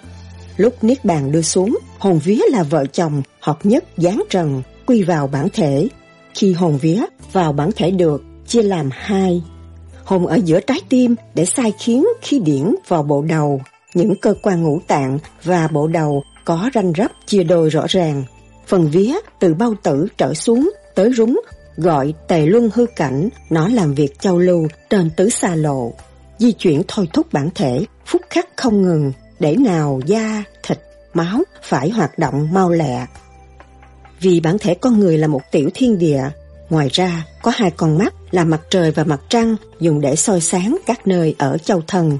Trong ấy có tia sáng gọi là hà sa, hóa ra vì sao bay lẫn trong địa cầu, bộ đầu rồi được thâu vào khói ốc. Sự tu hành nếu hai người muốn tu thì phải sửa đổi xác phàm tục để được hóa ra một vị tiên trên trung thiên, hai trên tiên thiên gọi là Phật. Các người phải cố gắng công phu luyện đạo vì người công phu là người thợ tự sửa bộ máy bản thể của mình cho máy ấy làm việc, lựa lọc thanh khí điển để sắp thành một vị chân như. Rồi từ đó các ngươi từ từ luyện hàng đêm, luyện tập công phu thì hồn các ngươi được lên phẩm chủ nhân ông. Trải lại, nếu các ngươi không tu thì hồn ấy không được làm chủ nhân ông và lúc hai người thác, hồn ấy trở thành ma. Quan âm niệm Phật ba lần, thâu kiến minh cảnh vào túi, đoạn kiêu nhị vị mà phán. Hai người đã hiểu điển trong bản thể rồi chưa? Điểu xào thiền sư bạch. Mô Phật, bạch quan âm, nhờ đức sáng suốt của quan âm, con là điểu xào đã minh tánh, đã hiểu được lời chỉ giáo của quan âm. Con xin Ngài cho con biết hiện giờ vợ và con của con ngày trước ở nơi đâu? Quan âm Bồ Tát đáp, Điểu xào thiền sư ơi, sao ngươi ngu dại như thế? Đã nói là sáng suốt, sao ngu cũng còn ngu. Ngươi là chủ bản thể, vợ con chỉ là phụ thuộc. Vậy vợ con ở đâu, sao con không biết? Con hãy nhìn xuống tề luân hư cảnh và nhìn kỹ xem ai đang ngồi trong đó để thôi thúc các con của con như xương, thịt, máu, da và các dân sự phụ thuộc bên ngoài là lỗ chân lông làm việc. Điểu xào đỉnh lễ quan âm và bạch con xin Ngài làm phép cho con thấy vợ con của con được như thế con mới an lòng tỉnh trí, thực hành phận sự tu hành, hoàng hóa chúng sanh ở cõi thế gian này. Quan âm Bồ Tát lấy kiến minh cảnh đài đưa ra niệm chú hiện ra một cô vía rất đẹp. Liễu xào thiền sư nói Con đòi ơn quan âm đã cho con được thấy mặt vợ con, nàng xinh đẹp quá và tại sao mãi đến bây giờ nàng vẫn còn tươi trẻ như thiếu nữ đang xuân? Điểu xào thiền sư than Chồng ở một nơi, vợ ở một ngã, con không ngờ chỉ ham vui một chút mà bị đọa, không biết đến bao giờ mới mãn kiếp. Quan âm Bồ Tát mới lần lượt gọi các con của Điểu Sào Thiền Sư. Con thứ nhất là xương, con thứ hai là thịt, con thứ ba là máu, con thứ tư là da. Chúng lần lượt xuất hiện để Điểu Sào Thiền Sư nhìn cho tận mặt. Điểu Sào Thiền Sư nhìn bốn con bằng trang nhau như hột gạo cội.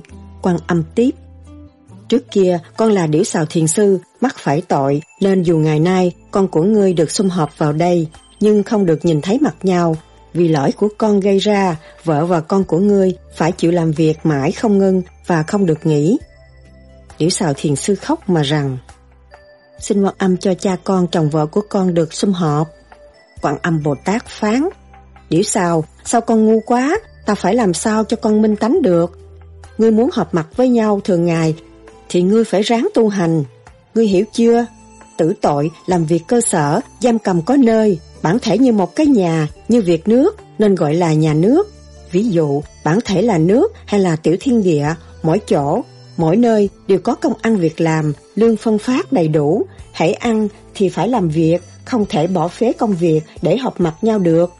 Hiện nay, con là điểu xào thiền sư phần hồn, nếu con tu, con sẽ là chủ nhân ông hay là tổng thống, sai khiến cơ quan ngũ tạng hóa ra ngũ ẩn, làm chủ trong bản thể của con và nếu con muốn xung hợp với vợ con thì con phải tu để đền tội lúc trước, xong con mới được quy nguyên hợp nhất. Điểu xào thiền sư đảnh lễ, quan âm Bồ Tát than. Con bị phạm tội quá nặng, không biết đến ngày nào con cùng các con của con trở lại thiên đàng. Quan âm Bồ Tát phán, vì tiền căn hậu quả của ngươi nên ngươi hãy ráng tu để quy nguyên hợp nhất và đó là quy nguyên. Liễu xào thiền sư quỳ lại than Tội lỗi như vậy biết gỡ làm sao xong Đến bao giờ mới mãn kiếp? Quan âm Bồ Tát phán người ráng công phu luyện đạo Bỏ mùi trần tục Thì chẳng bao lâu tội con sẽ được tha thứ. Nếu trái lại con còn mê trần Nhiễm những thói xấu Như tham, sân, si, hỉ, nộ, ái, ố, dục Thì tội của con càng nặng hơn. Thì có lẽ con không bao giờ trở lại thiên đàng. Vậy con hãy nghe ta mà ăn năn thức tỉnh, tu hành.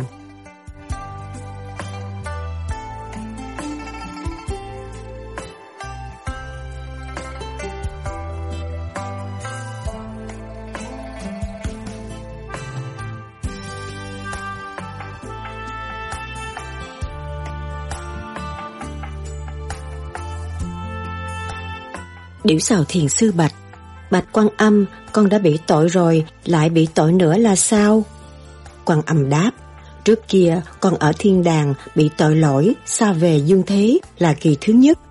Kể từ ngày con trở nên người trần gian, nếu con làm tội nữa thì con mắc tội thêm hơn và phải bị nghiệp quả của con làm ra. Điểu xào thiền sư hỏi, tiền căn nghiệp chướng ra sao, xin quan âm cho con được biết. Quan âm Bồ Tát đáp, hễ con làm tội gì thì sanh nghiệp ấy. Ác hành khổ khảo, con nhớ chưa? Ví như con làm khổ cho người ở thế gian thì ngày con gần mãn hạn, chết. Trước hết, con sẽ bị khổ khảo như lúc con làm cho người ấy. Vì thế, ta tu hành để cho minh tánh hiểu phước tội hơn người và cải ác tùng thiện. Đây ta thí dụ cho người rõ là sự tích một liên thanh đề tại thế gian mà kinh nhà thiền đã làm đó. Điểu sào thiền sư từ đây, con hết sức tu hành, không dám làm điều tội lỗi. Tiện đây, con xin quan âm cho con một pháp danh và một cái quy y, thơ phái của nhà Phật. Quan âm Bồ Tát Cha chả, người ở thế gian, sanh ở trần thì phải trần tục. Tội lỗi đã chưa đền, lại còn xin tờ giấy làm bằng, thật là tham làm quá đổi. Đây, điểu xào nghe ta thuyết pháp cho một lần nữa. Tên con trước kia là điểu xào thiền sư, nghĩa là con có ổ. Con tham, sân, si, thái quá, rồi sau đó con ăn năn cải hối và tu hành được Phật công nhận một phần. Linh hồn con được sơ thừa trung phạm. Lúc đó, con không hiểu chữ ly gia cắt ái ở thế gian, nên con bỏ nhà cửa, sự nghiệp đi tu. Đó là một điều làm lớn. Nhưng nhờ con có chí tâm, công phu luyện đạo nên được xuất hồn đến chốn bồng lai. Rồi mê vui nơi ấy, con quên bản thể là cái nhà của con ở từ khi con giáng thế xuống trần và hồn con nương vào bản thể đó để làm việc. Trong bản thể nào là da, thịt, xương, máu, những thứ đó là những người trong cốt nhục, tương tàn của con. Con tu mà quên hết, bỏ bê vợ con thì tội lỗi của con càng nhiều. Con phải biết, nếu con tu thì da, thịt, xương, máu, con phải dạy cho chúng nó tu, từ bên trong đến bên ngoài. Được làm một vị tiên hay một vị Phật khổ lắm con ơi. Hãy tu thì phải sửa đổi, lừa lọc, chất trượt, hóa thành, dày công gắn chí tu hành mới có thể thành chánh quả. Khổ ơi rất khổ. Vậy từ đây con hãy tu tất cả bản thể, nào da, thịt, xương, máu, lòng để chúng trở thành chánh pháp, quy y lên đảnh lễ Phật. Nay con xin ta cho pháp danh để thay tên điểu sào thiền sư. Vậy ta sẽ gọi tên con là sải vải. Điểu sào thiền sư đảnh lễ xin quy y tam bảo. Quan âm Bồ Tát phán, con ráng tù đến khi con được xuất hồn lên đảnh lễ Phật. Lúc đó con mới được quy y tam bảo, hồn của con là tinh, khí, thần hợp nhất lại. Điểu xào thiền sư mừng rỡ đảnh lễ quan âm xin nhận tên sải vải. Lúc ấy quan âm Bồ Tát mô Phật phán Sải vải ơi, từ đây con ráng tu hành, đừng phí bỏ thì giờ quý báu, siêng năng niệm Phật ngày đêm, ráng đem về một điểm chân như, huần nhất. Lúc ta thuyết pháp dạy đạo, con có hỏi làm sao để con thấy mặt vợ và các con. Điều đó, ngày sau con sẽ làm phải một tội. Con đã không thông hiểu câu tình trong bốn bể của thế gian vì con là chồng cha, không biết vợ con là ai, ở nơi nào.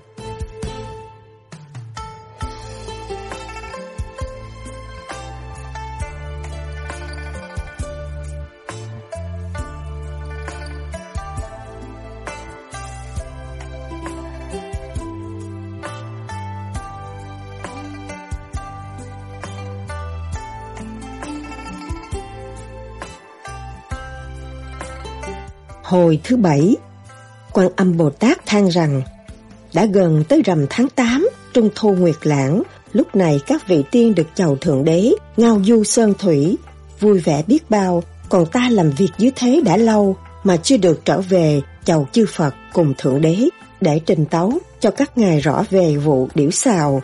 Thôi buồn nói vậy, chứ ta cũng ráng làm việc cho xong cũng chẳng muộn chi. Kim Đồng tiên trưởng đảnh lễ bạch rằng con cũng tiếp tục thừa hành phận sự bên quan âm, con nguyện làm việc chống xong để thầy trò chúng ta mau trở về thiên đàng cảnh Phật. Hoàng hôn buông rũ, mặt trời chen lắng, bầu trời trở nên xám đục, chim chóc kêu nhau về tổ, vượng truyền bồng con kiếm nơi ẩn dạng. Quan âm phán, Thôi, các y kỳ phận, sải vải, ngươi hãy trở về động, còn ta phải trở về thiên đình, nơi am tu, để săn sóc cho nhị thập bát tú, Mai này ta sẽ dán trần và dạy thêm cho sải vải. Dứt lời, quan âm và kim đồng bay trở về thiên cung. Ngày mùng 10 tháng 8, rạng ngày 11, mặt trời vừa mọc, ánh sáng tưng bừng, trời thanh mây tịnh, gió núi ngàn phương đem lại mát mẻ trong lành. Trên một phần mây đen, bên cạnh trời lơ lửng, bay xuống, quan âm và kim đồng đang ngự trên ấy, dán trần. Sải vải đánh lễ hai vị Bồ Tát quan âm Bồ Tát, mô Phật phán. Từ ngày ngươi thọ giáo ta đến nay, ngươi đã tỉnh trí an thần và thấu hiểu bản thể và nhiệm vụ của ngươi ra sao? Sải vải bạch Nhất khiếu minh, vạn lý thông, con hiểu rất nhiều, nhưng con cũng nhờ quan âm cùng Kim Đồng thuyết pháp dạy đạo thêm cho con nhờ. Kim Đồng tiên trưởng hầu một bên quan âm. Quan âm đảnh lễ Phật nói, Sải vải ơi, ngươi có biết tên sải vải bổ danh của ngươi là nghĩa gì không? Lúc trước, ngươi có làm gì, đâu có tên cùng chức vị. Trước kia, ngươi là một triệu phú, tham, sân, si, làm giàu bất chánh. Sau đó, ngươi ăn năn cải hối, cúng chùa, học phép tắc với địa tiên. Ngươi theo thiền lâm, tu trì, nhưng ngươi lại bị trần thế lôi cuốn, sai mùi trần tục, ham mê tủ sắc, tài phiến quá độ. Nên Hòa Thượng đặt cho ngươi pháp danh sải vải. Sải vải ta chỉ nghĩa cho biết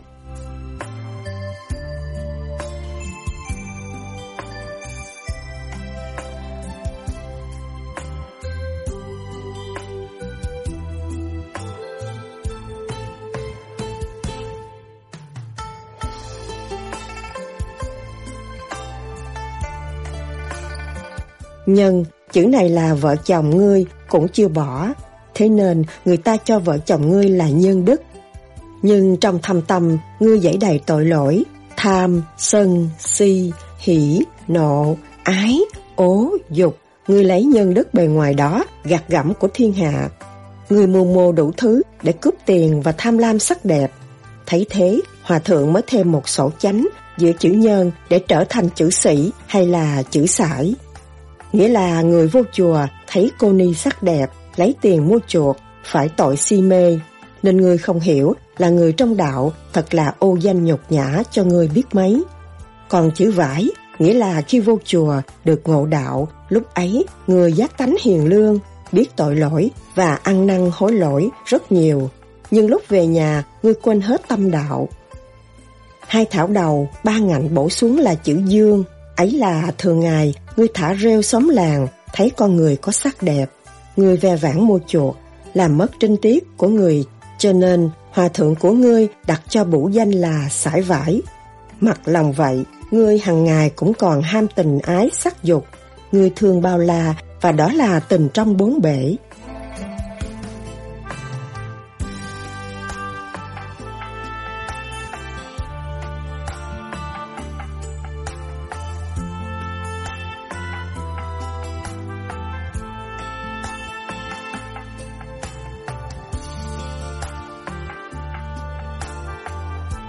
Sải vải bạch, con nhận thấy tên này thật là ô danh tuổi nhục, nhưng con là người tu hành mà bị mang bốn chữ tình trong bốn bể thì làm sao giải thoát để thành tiên Phật được.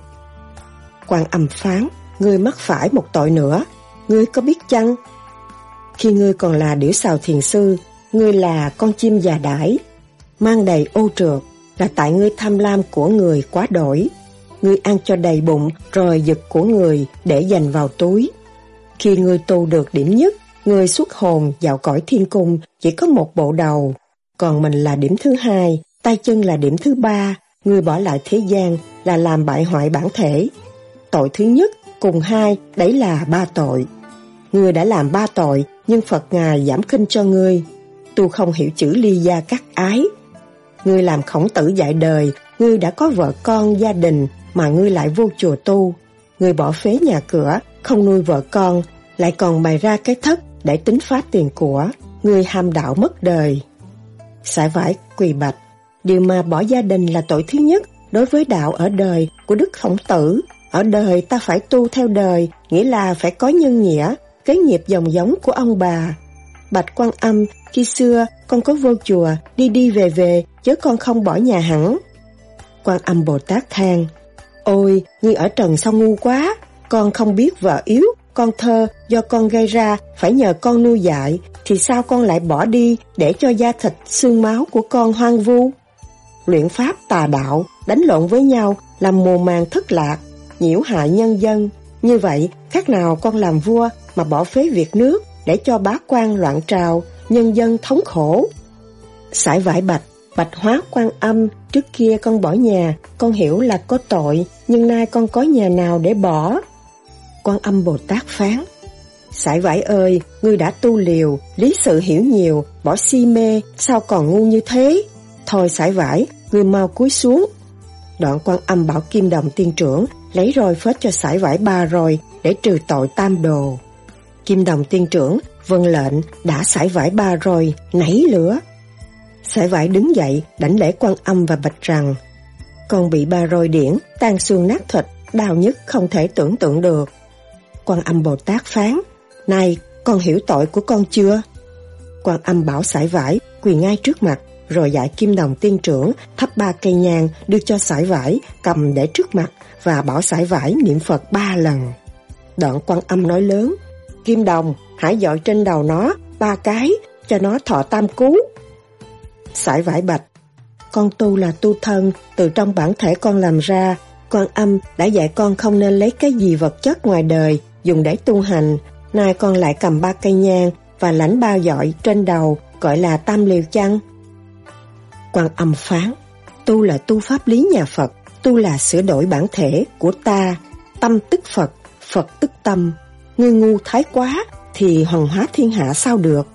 Đánh người hệ có đông người là rủ nào tiệc tùng ăn chơi, phế bỏ gia đình, bày ra chung tiền cất nhà hội nghị để giảng đạo hoặc chùa chiền am tự. Sải vải bạch, bạch quan âm, ngài nói quá dông dài, con không làm sao biết được.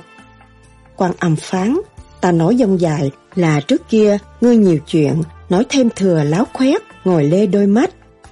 Sải vải bạch, con đã quỳ ngót ba tiếng đồng hồ, đầu gối con bị sưng, không thể đứng nổi, xin quan âm tha thứ cho con.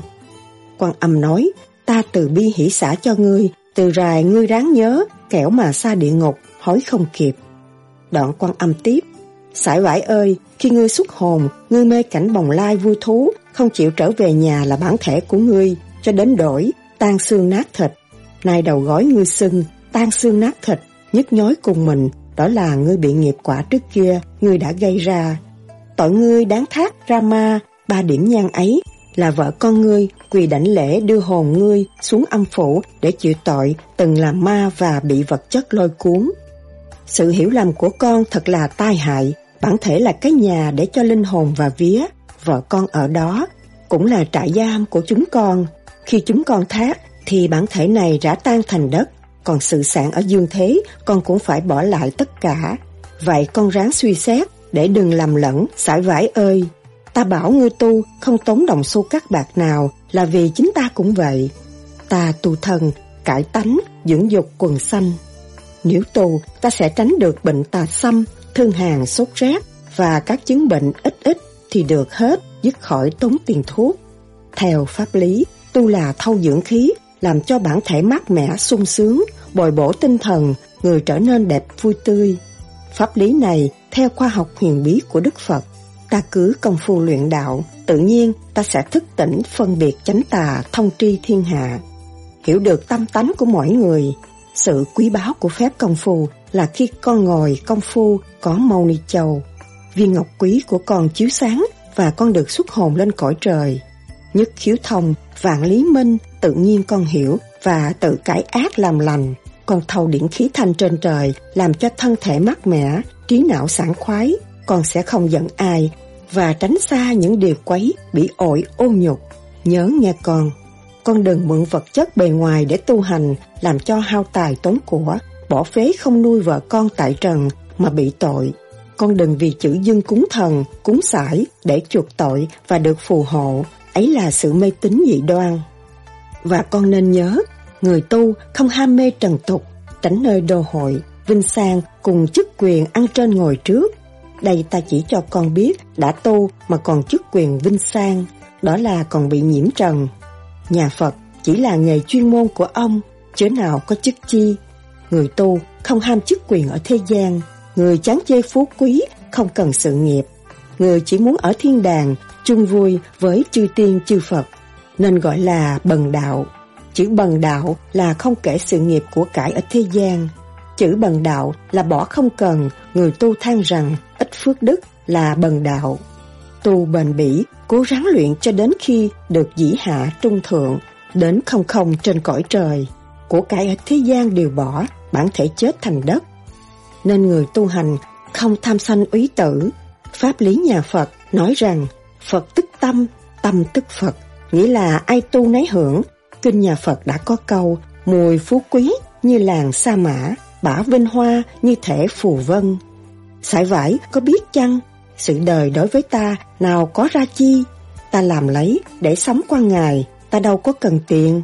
Sải vải ơi, pháp lý ngay thẳng, nó cứu nạn cho ngươi, nó giúp ngươi có nhà êm ấm, nó khiến cho người trong gia đình vui vẻ, chung lo mọi việc. Cái tánh chê bai, ngạo nghễ là tánh của sải vải phải không? Thôi Kim Đồng, lấy roi điển khí, biểu sải vải cuối ngay ngắn, đánh trên đầu thẳng xuống tới ngài đích, theo luồng lửa tam muội sau xương sống, ba roi cho ta. Kim Đồng phết sải vải, ba roi nhán lửa. Quan âm Bồ Tát nói, sải vải, từ đây con phải tu hành, nhớ lời ta dặn, đừng sanh thói xấu, nếu con muốn tu thì cứ tu, còn muốn ra trần thì cứ xuất trần, chứ con đừng lấy cái đạo mà tạo cái đời, lợi dụng cái đạo mà làm ăn. Sải vải ơi, ngươi hãy nghe thuyết pháp đây. Ta đánh bà rồi là có mục đích làm cho sải vải dứt bỏ tánh xấu theo trần tục. Muốn tu thì ngươi cứ tu đi, và từ đây ngậm mồm co lưỡi, đừng nói chuyện bậy bạ theo trần, để rồi mê trần. Sải vải bạch, từ đây con nguyện một lòng theo Phật, ăn năn hối cải, không dám sái quấy nữa. Quan âm Bồ Tát tiếp, đạo nào cũng có pháp môn riêng, nhưng con lại tưởng Phật nào như Phật nấy, môn nào như môn nấy, nên con lấy môn này đem lại môn khác. Làm như vậy, con đã lầm lạc thái quá. Pháp lý là pháp con tu theo điển của Phật Thích Ca và Di Đà. Nó cũng là một vị thuốc linh nghiệm dùng trừ tuyệt bệnh tham, sân, si, hỷ, nộ, ái, ố, dục. Hiện giờ con bị bệnh tham, sân, si. Vậy con nên luyện đạo công phu thì từ từ bệnh con sẽ dứt. Sải vải ơi, con nên hiểu trong Phật gồm có văn Phật và võ Phật. Văn Phật là pháp môn văn để trừ bệnh tham, sân, si, hỷ, nộ, ái, ố, dục. Võ Phật là sự phò hộ chiếu bệnh mà cúng quẩy, những sự linh diệu muốn chi được nấy theo thế gian. Mặc dù vậy, nhưng những võ Phật là tà đạo đo người. Sải vải bạch, bạch quan âm, ngày nay con đã thông hiểu và ghi nhớ pháp lý trong tâm, con nguyện từ đây cố gắng tu hành, hoàn hóa chúng sanh. Con đã cải tánh diệt danh, từ nay con xa lánh, nào tụng kinh, siêu độ, chuông mỏ, bồ đề để một lòng theo pháp lý nhà Phật. Con nhớ lại vợ con thì ở lại dưới tề luân hư cảnh, còn con lại ở trái tim và làm việc trên bộ đầu, bị ranh rắp bởi màn bí mật, nên con không thể thăm vợ con cùng da thịt xương máu cho được. Quan âm Bồ Tát nói, con là môn đệ của Phật, gọi là Phật tử, thì nào da, thịt, xương, lông của ngươi cũng là Phật tử nốt. Trái lại, nếu con làm tội lỗi thì những thứ đó cũng là người phạm tội. Con nhớ vợ con ở Tề Luân hư cảnh, trong đó có bốn biển gọi là Tứ Diệu Đế.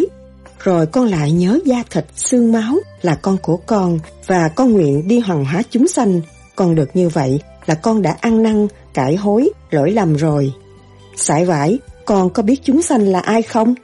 Chúng sanh ở trong bản thể của con đó là 8 vạn 4 ngàn lỗ chân lông là dân sự biết tu theo.